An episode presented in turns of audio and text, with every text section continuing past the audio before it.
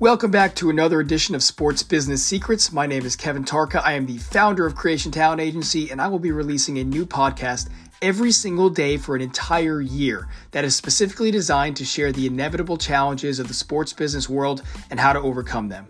I'm inviting you to join me in real time on my personal journey of representing professional basketball players, traveling the world, and continuously finding ways to battle through the adversity in this competitive industry. The goal is to share as many secrets as I can to help you along your own path to success.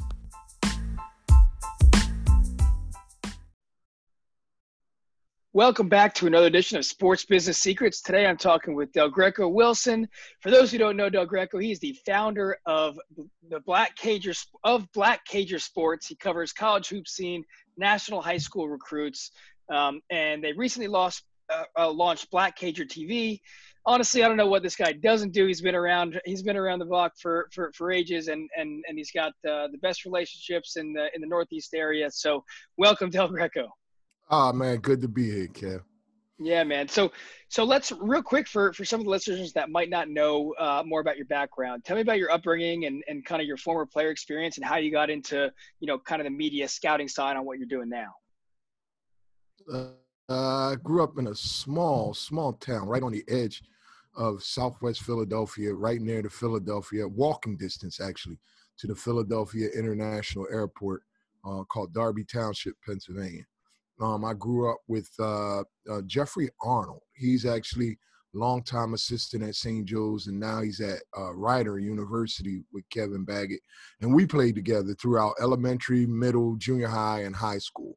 And uh, Jeffrey was really pretty good, you know. And he ended up taking a scholarship to uh, St. Joseph's where he played, and I ended up uh, playing at Lincoln University for a couple of years.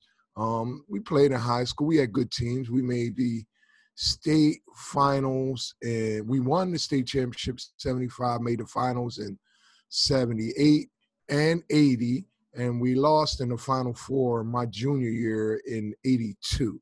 So I grew up in a town where, you know, basketball was pretty serious, man. And, you know, it was the uh, the goal of most of the kids in town to either run track, play football, or play basketball at Darby Township High School. And, and so that's the background. Okay. And then, so from the playing side, you know, I guess as you fast forward over the years, like what, what kind of got you, did you always know you wanted to stay involved with the game if you weren't playing at the highest levels? Well, actually, I, um, I was playing at Lincoln and I was just really beginning to take um, academics pretty seriously. And um, I had a couple of my professors cornered me one day, and they were like, you know, why do you play basketball? You know, I was like, I don't know, I, I like it. I always played. And they was like, dude, you know, you could do some other things. You know, I mean, do you think you're going to go pro in basketball? No one had ever asked me that question, and they asked me that, and I was like, you know what? No, I don't think I'll be a pro basketball player. They said, "Well, look, you could you could go to graduate school, and they would pay you to go to graduate school and, and do all these things." And I was like, "Really? I didn't I didn't know that that existed at the time." So they took me out. We visited um, University of Delaware. I was I was still a sophomore, late like second semester sophomore, and a gentleman at um the chair of the department at Delaware, political science department, told me he would give me a fellowship. Pulled out the paper with the terms of the fellowship on it. It was like $14,000 a year to go to school. You know, I'm like 20 years old. I'm like, yo, that, that don't sound bad to me, rather than paying tuition and all that. So I said, you know, on the way back to school, I told my professor to take me to the gym, and I walked in and I told my coach, I quit, man. You know, I'm out. Yeah, I'm got a, I got wow. a fellowship. And he was like, you don't have no fellowship. I said, dude, I got a fellowship, and I need some stuff to do and I was fortunate, you know, Lincoln is a real small, historically black college nestled in a corner where Maryland, Delaware, and Pennsylvania meet. That's exactly where it is. It's like five minutes from Maryland, five minutes from Delaware, right in the corner of Pennsylvania. And so for the next two years, I really didn't go to my regular classes. I would meet with my professors and I would have to read like a book a week for like two years straight. So when I got to graduate school, I was ready, man. I had read all the stuff that I covered my first year of graduate school. I had already read it, understood it, reviewed it. I had all the notes, I had everything. So that was really a blessing. Um, while I was doing that, um, Bruiser Flint, real good friend of mine, and Jeff Arnold were getting started on their coaching careers.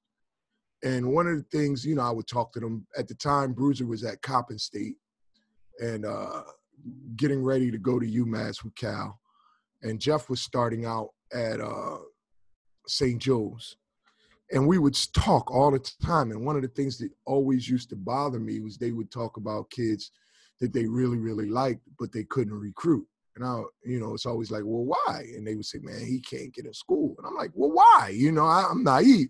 Mm-hmm. So, man, these kids, the grades are messed up, the test scores are messed up. And so I really started looking into that. You know, I was like, okay. And I, being a, a, a social scientist by training, you start really doing comparative analysis of different districts, different schools, and you start to come to understand that it's really systemic. You know, like it's it's based on yeah. your your zip code. You know, if you live in North Philly, if your mom and dad don't take the initiative and put you in some kind of alternative setting and you just go where everybody in your neighborhood goes, most likely you're not going to get the 820 at the time on the SAT. The average score on the SAT at some schools in Baltimore, Philadelphia, Camden, Trenton was in the 600s, mm. 650, 670, 680. So you're asking a basketball player to score 150, 170 points above the average student in his class. And most of the basketball players that I was encountering at the time were, weren't outstanding students. These guys were CB students. So you're talking about an average kid at a poor school being asked to score 150, 170 points above the average kid in that school. It's basically, statistically speaking, doomed to failure. It's just mm-hmm. not going to work. And that's what was happening. It just was not working. So kid after kid after kid was having to go the JUCO route. So that's when I started saying to myself, well, if we intervene early enough, like if those guys tell me, man, this kid's good and he's in the 10th grade, and I can catch his mom and his dad and say, hey, look, I think in a couple of years, you know, you might be able to get 100, 150, 200,000 dollars in basketball scholarship money if you can get you know, a 2.0 and an 820 on this. Once people understood what the minimum requirements really were, they took the steps that were needed to meet it. And it, it got to a point where I would say over the last few years, it's really rare that you hear about a kid who just can't accept a scholarship for academic reasons. That's kind of gone by the wayside. And I, would like to think that we had a lot to do with that in terms of raising the awareness among the players, the families, and especially the high school coaches who were kind of just like leaving that up to the the kid at that time, which was really unfortunate. That's awesome, and no, I d- definitely. I mean, you guys for sure have had a huge impact on that. I mean, even the stuff that I've seen you post is just the education about that, and that's been huge. And uh, you know, I said, uh, I think it was last week on an episode, I, I, was I was talking to someone, and I said, like, this is now now this is past that. You know, maybe even in college, but I said, right now in today's day and age, with the amount of resources and education and and access to resources that you have as a basketball player, whether you're in college or in high school, if you fail a class that that that tells me something. Like it is really hard. Like I feel like it's really hard. To, like you have to try hard to fail a class now. Like I get if you don't understand the concepts, but you have help and resources for the most part. You, you know, like a, you can't get a C or a D. You know, like failing a class is bad. So so you're right, and it's interesting that you've seen that in kind of your your statistics as well. Um, all right, cool. Let's let's jump into to high school hoops, high school recruiting. So first of all, right now, obviously the crazy year. Where where are we at with uh, with high school basketball. You know, they're starting to cancel seasons left and right. Schools are starting to tell people like, "Hey, look, you know, we're we're we're, we're not sure if we're having the season, or now we're not having the season." What are your thoughts on that, and where are we at? If I, if I had to try to paint with the m- most broad brush that I could come up with, I would guess that states that uh, Biden won probably won't play, and states that uh, Trump won probably will play. Um, there'll be some, you know, exceptions to that.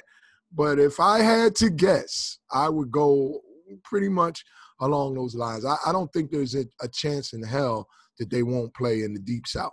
You know, right. I think they're going to play Louisiana, Alabama, Florida, Georgia, Mississippi.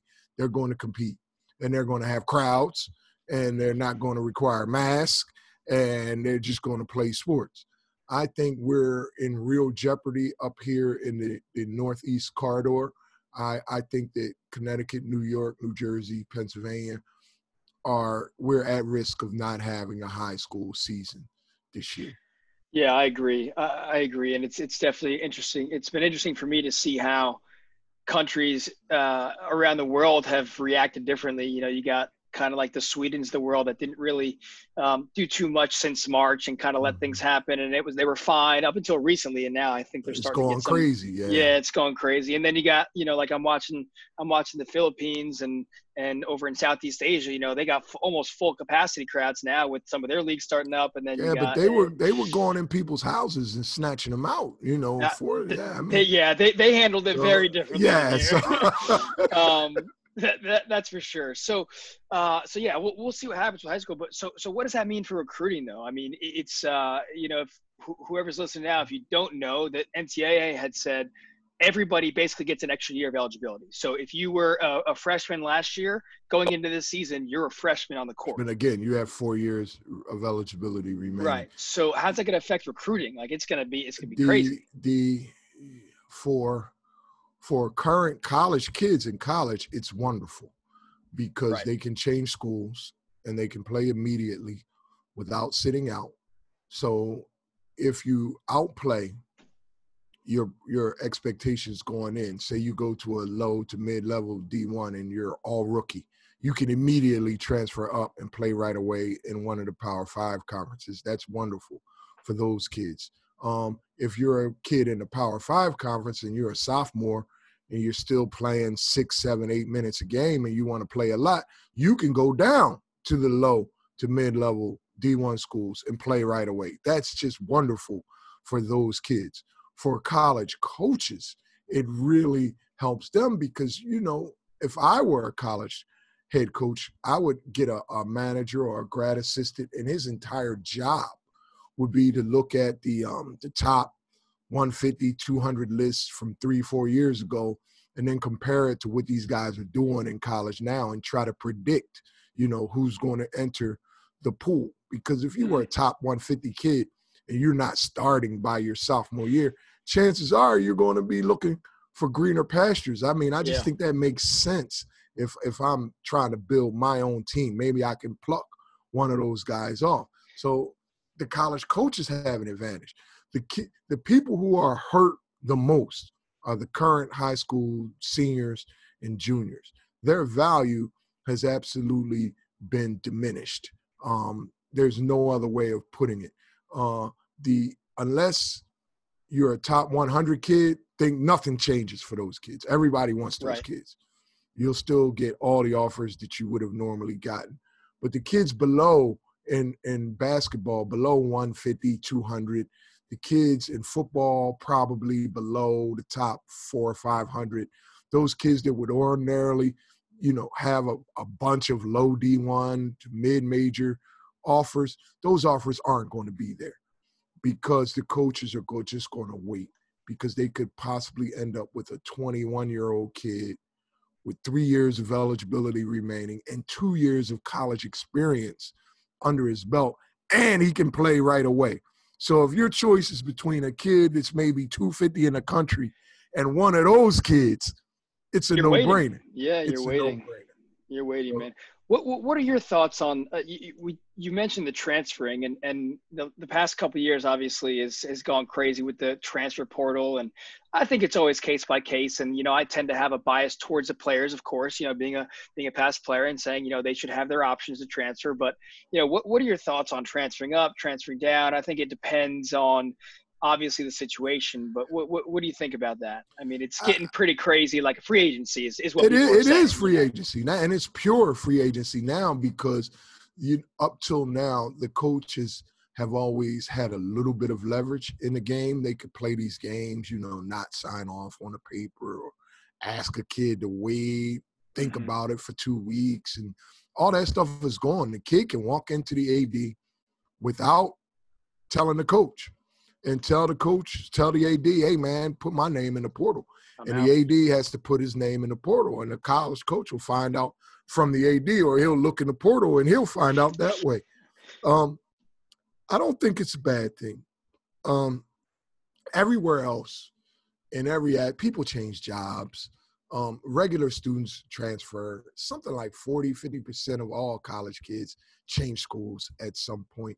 I don't I don't think it's really fair to have the um, the college athlete just totally beholden to the whims of the coaches at all time. It was a one-sided relationship. Even the national letter of intent thing, it kind of binds the kid. Yeah. It doesn't bind the coach. You know, uh, the coach could always just coaches change jobs all the time.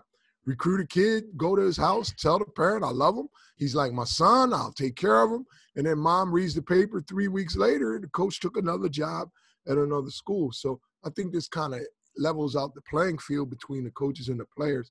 And I think we'll see an adjustment period. It's just going to be so unfamiliar to people that some of the fans of particular programs may resent, you know, having a kid come in and be all rookie and you think, oh man, we got a guy. And then at the end of that season, he's gone because, you know, he thinks there's a better opportunity for him somewhere else.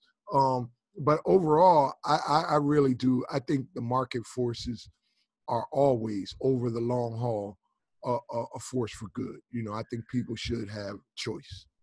Yeah, I, I, think so too. It's just it's been interesting, and obviously, you know, you talk with coaches uh, on a daily, you know, as as as I do, and it's been interesting to hear coaches start to tell me like now they're spending less time on recruiting future players and more time on recruiting their Your own, own players. You, ha- you, know? you absolutely have to which which is crazy. You know, it's like, well, you, you know, yeah, they should have sure been. I mean, look, I could tell you over the past five years, there's been at least five times where I've said to head coaches and their assistants, like, yo, you better recruit such and such on your roster, man. Oh, he's not going anywhere. He wouldn't do that. He would tell me. I'm like, dude, you better recruit such and such. Because, you know, you hear things on the street, you know, and you know, I would never betray a kid's confidence, but I would just like give a hint, like, "Yo, you better start paying attention to your own kids." But I think the coaches understand that more now than they ever had before. Yeah, I agree. I agree. And and so when when you're talking to a lot of these coaches, because uh, obviously, you know, you've you have relationships at high levels and you've helped many high major programs get some of their kids from from this you know the hotbed of, of talent in the philly area and, and and this area. So when coaches talk to you what, what do they ask you and like what are they looking for in players these days? Obviously it depends on position and what they need but what are some like non-negotiables when a coach is saying hey del greco like what do you got for me? I need I, you know i need this. It, it normally doesn't the, you know it's not the basketball stuff so much. Most of the time, especially at that high major level, they know who fits them from a basketball perspective. So what they'll ask me about is the kid as a person, you know, the people around the kid, you know, uh, do I, because they know I know them, you know, can this kid, how many times can I call this kid a mother effer? You know, will he be okay? Do I have to worry about him, you know, quitting on me and stuff like that? That's the information that they're looking for. You know, will this kid make it academically? You know, can he fit in you know, socially, emotionally, culturally on my campus? And and I have a pretty good understanding of what most of these guys are looking for in those areas. So I'm able to convey that to the players. And then I can tell the players about the guys as coaches. You know, I don't lie to the kids either. I'm like, dude, look, you, you I tell the when I introduce them, I'll tell them both, y'all got to work out the basketball stuff. But look, coach, this is a loyal kid. He comes from a good family. He's not going to talk back. He's not going to be late. Um, if he ever does anything that would embarrass you or the university, you can call me. I'll come up there and I'll put my foot in his ass for you, you know. And the kids, they know I'll be like, yo, man, what the fuck are you doing? You know? And and all I ask of the coach is that you know, I don't want to hear about the kid doesn't have his books or he doesn't have a tutor or you know the heat is off in his dorm. You know, I don't want to hear that stuff. That I'll call you about that, but I've never called a coach about playing time or how many shots is he getting or why is this kid starting over. I just don't involve myself in that aspect of it. And so therefore I have like a, a clear cut space where they know that I can be around, but I'm not impacting what they're trying to do. I'm only trying to help the kids and I'm only trying to help the coaches. You know, the basketball stuff, I'm not at practice every day. So I'm not going to insert my opinion. I don't know. Johnny might be kicking your ass every day at practice. So don't call me talking about Johnny's playing too much. Yeah, that, that that's great. And it's it's uh it's the same way as the pros. And sometimes I think aspiring pros and aspiring collegiate athletes forget it's like there there are there are thousands of, of players that are talented. Like on the courts, like everyone, it's easy to see. If you can put the ball in the hole and you're good at basketball, you're good at basketball right? But are you an asshole off the court, or do we have yes. to worry about X, Y, and Z off the court? It's the same thing going from high school to college, going from college to pro. The same thing that agents worry about. You know, like, am I going to send this dude to, you know, to to Barcelona? He's going to be out at the clubs being an asshole. Like, well, I can't handle that. You know, uh, that's that's well, that's not all. And, me. and and sometimes, in fairness to the kids, kids are labeled as assholes that really aren't. I think there's a real um, cultural neg cultural that exists, and so some people might look at a kid's hair or the, the tattoos that he wears or the way his pants might hang down a little low, and you might draw a conclusion that really doesn't fit with the kid if you would take the time to spend you know, a few days talking to the kid and really understanding that this is just the way everybody in his neighborhood dresses and the way they all wear their hair. And he's bright and he's polite. And and so you you know, I can help coaches kind of get through that process. I agree with that 100%. I see that a lot overseas too. Both I see both ends obviously, you know, like I described. I can't take the risk to have some guy be an asshole, but at the same time, I know guys that are just labeled that guy Mm-hmm. But w- whether it's through their personal appearance or whether it's through their stats and say, oh, he only averaged five points a game, like, nah, he's not good. Like, whoa, whoa, whoa. You, you know, you're not taking the time to talk to the kid and, and, watch film and see what he can do and bring the intangibles. So I'm glad you brought that up because 110% agreed. 110%. And and you have situations, and I've run into this on a few occasions very recently, where a kid might have been an asshole when he was in the ninth grade, in the tenth grade and he just matured. Yeah. But he changed programs. And so when he was the asshole in the ninth and the tenth grade, he was with this group of coaches A, and that's their final conclusion. He's an asshole. Right. But he went over to a different program and he never had a subsequent incident ever. And so you got two different narratives out there, you know, floating around about this kid. And, you know, I just think that if it's if it's if a kid's 18 and you're telling colleges not to recruit him based on something that happened when he was 14 or 15 years old. I think you're the asshole. You uh, know, I, yep. I, I, and and you know that's an ongoing struggle that I have. It's like those, uh, you know, you, you'll see journalists or in the media, people are searching five, ten years ago for people's tweets or Instagram yes, photos of like yes. what they. No, people change for the good. People can change for the good at least. So um, and, and so w- when you're dealing with a lot of these kids um, and, and watching them and kind of, you know, involved in the, in the decision-making process, what are some mistakes you see both players and parents making that, that hurts their chances at getting to that next level? Well, a, a, a lot of it, and, and this goes, you can, you can look at this across industries. Sometimes when you have massive shifts um, in the rules, in the in the way things are done, just in the way people make money and everything.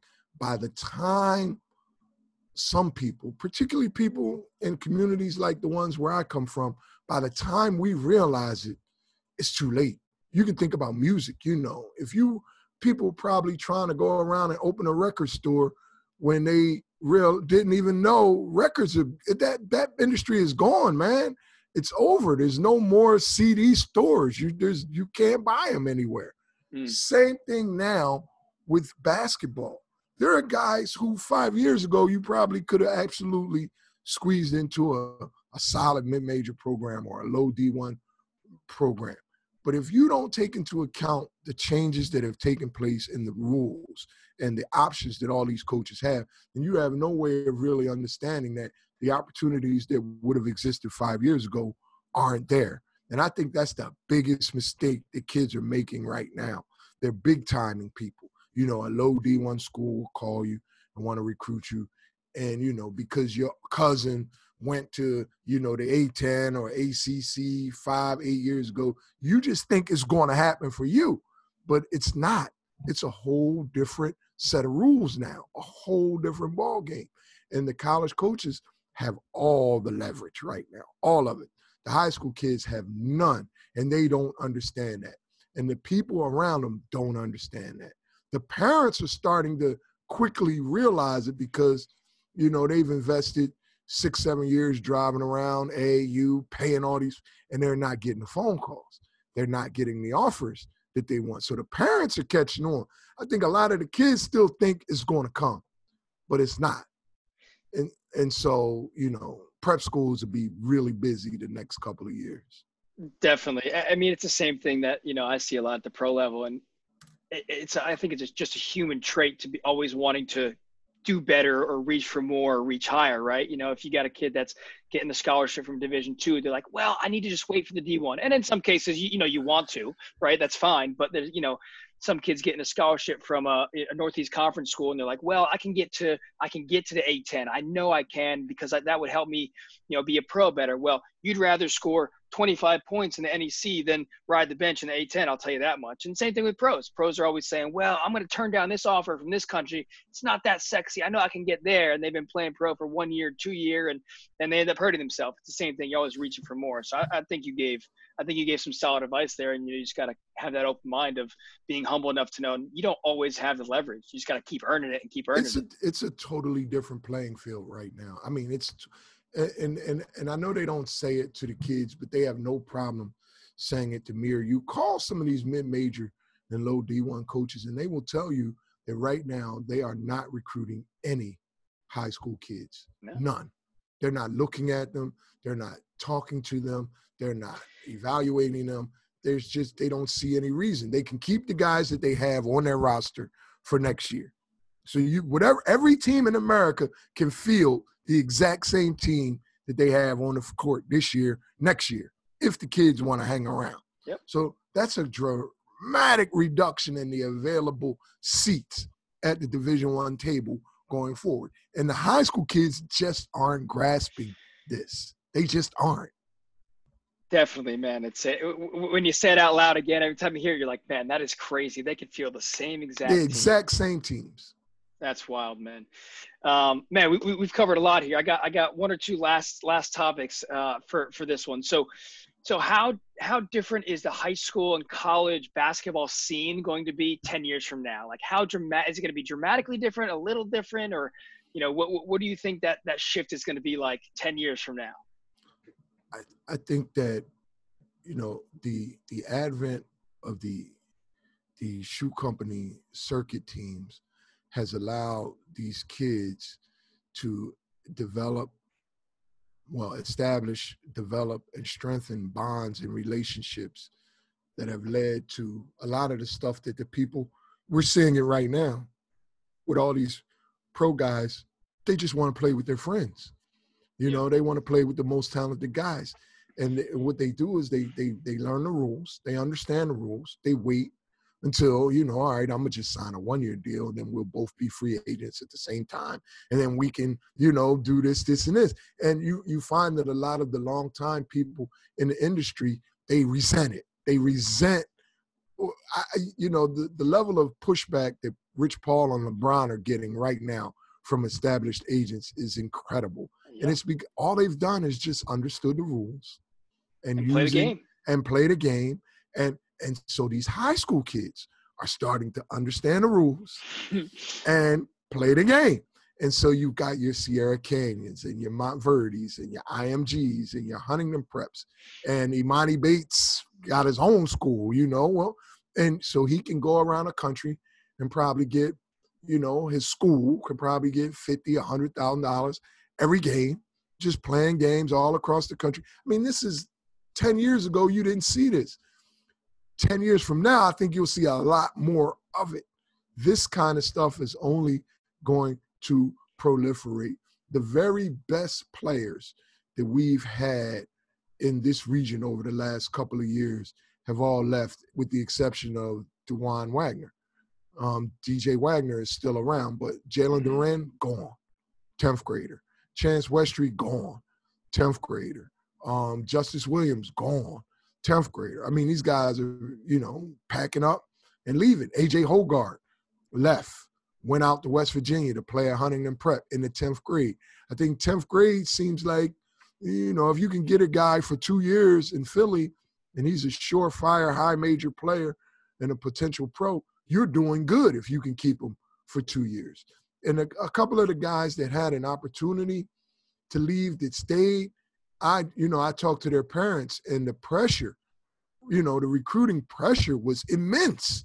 I mean, you know, a guy take um Nassim Poplar. He plays at MCS. He's going to Miami. It was nonstop. His dad got calls literally nonstop the whole off season from the spring through the summer up until school started. Ten tons of schools calling, hey man, come, come, come.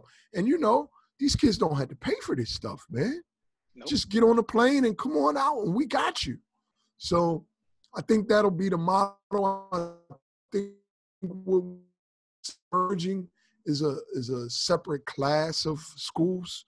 You know, uh, I think there'll be a few traditional high schools that can compete at that level, but for the most part, they really won't be able to. I think St. Francis down in Baltimore, they're able to compete against those schools.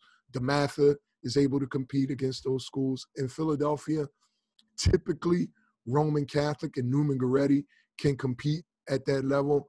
Imhotep has able to field teams that could compete with my in fact they beat Montverde at Montverde, you know, and broke their 50 something game winning streak. But I think going forward, you'll see much, much less of that where a traditional high school can walk in and play with those schools. Completely agree. I mean, that's that's the path that's going down, and the, and the whole public-private high school thing is just going to continue to yes. continue to separate. Hundred percent. Man, this was awesome. I know we covered a lot of stuff. We can go. We might have to get a couple other episodes in here uh, in the near future because because we got a lot more to talk about. So I appreciate having you on. The, the last thing I want to end with here is I like to call it a sports business lightning round. So I'm going to fire a bunch of questions at you. You just got to give me an answer. The first thing that comes to mind. All right, no problem. Go ahead. All right, let's do it. Favorite color? Ooh, blue, like sky blue. Pizza or pasta? Pizza. MJ or LeBron? We talking just basketball? Just basketball. MJ. Uh, oh, as a, as the whole package, LeBron, and it's not close. Uh, coolest city in the world you've ever been to?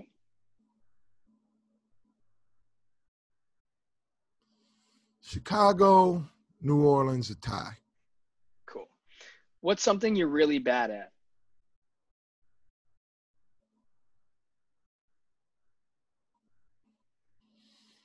Um, saying goodbye. I like to just like Ooh. at parties and stuff. I'll just ghost on them, man. I, am not a I'm not a big go around the room and shake hands and all that stuff. I like that. Who are three people that have helped you tremendously in your life? My high school basketball coach, Alonzo Lewis, he was the second black guy ever to play at LaSalle University. Um, played with Tom Gola. Um, he, you know, he really helped me, you know, understand what John Thompson and John Chaney and them were talking about and kind of, you know, just helped me understand all of this stuff that I'm trying to carry on today. Um, my grandfather, I spent pretty much every weekend from the time I was about 10 to 19 with my grandfather every single weekend. And then my, I would say my mom. Awesome. What was your first ever job? With my grandfather, cleaning up a bar uh, putting ice, uh, putting beer on the stocks, watching the old drunk guys have a good time every Saturday and Sunday from the time I was 10 to about 19. Oh, that's awesome. I mean, if they're hiring now, I might take that job to, to, to get man, some entertainment. That was, a, that was a great job, man. That's awesome. If you could have a superpower, what would it be?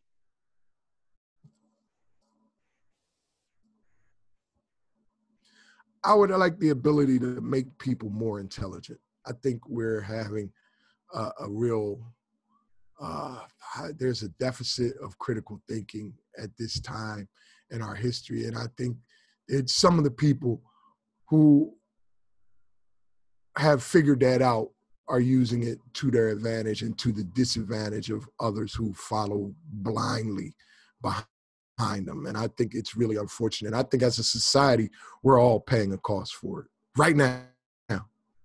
Agreed. Got two more for you. If you could trade jobs with any basketball coach in the world, pro, college, any level, for one week, who would it be? Gotta be Calipari, man. That's a good one.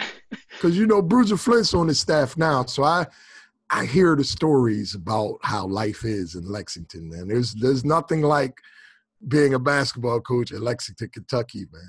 I believe it. And last one, if you could turn back time and talk to 18 year old Del Greco, what would you tell him?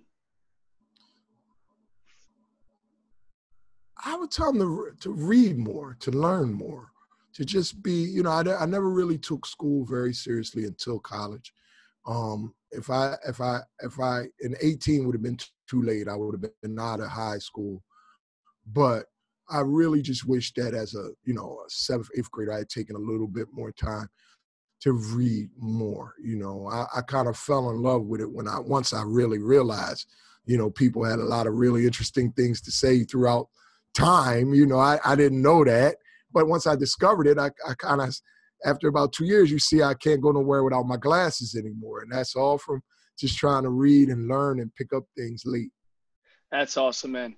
Great stuff. Well, you, the the lightning round was awesome. You had some awesome answers. I appreciate you coming on today, man. We we we dove deep into some some recruiting and some high school hoops, and I know we got plenty more conversations to come. So so I appreciate you coming on and sharing the wisdom, and hopefully the listeners took notes because uh, you know you have a lot of uh, a lot of wisdom to share with them. So they should be paying attention and following you on all all social media handles, which I'll I'll post as well when we post this. So I appreciate you, man. Well, I I, I do want to take a second and, and let because you know I have a lot of young boys that pay attention to the stuff that I put out, and and a lot of them struggle trying to make the transition not only from high school to college, but once they finish college, they want to play professionally. And I know that you really kind of specialize in trying to help guys find that first job, you know, in all corners of the globe. So I, I really recommend that people reach out to Kevin and try to get some sound advice on what they could do to you know improve their chances of becoming a professional basketball player. Because there's not a lot of people out here that really get it done you know? It's a lot of people that talk about it but guys actually getting guys jobs it's not a lot of them so kev you're one of them and i think people should take the time to look you up and find out what you have to offer as they come towards the end of their own high, high school and college careers Man, I appreciate that, man, for sure. I'm I'm definitely still learning as I go, but uh, you know, it's it's it's been a fun journey for me, and and anyone that wants to reach out, I'm more than happy to try and help any way I can. I appreciate that. All right, Kev. All right, man. We'll talk soon. Later.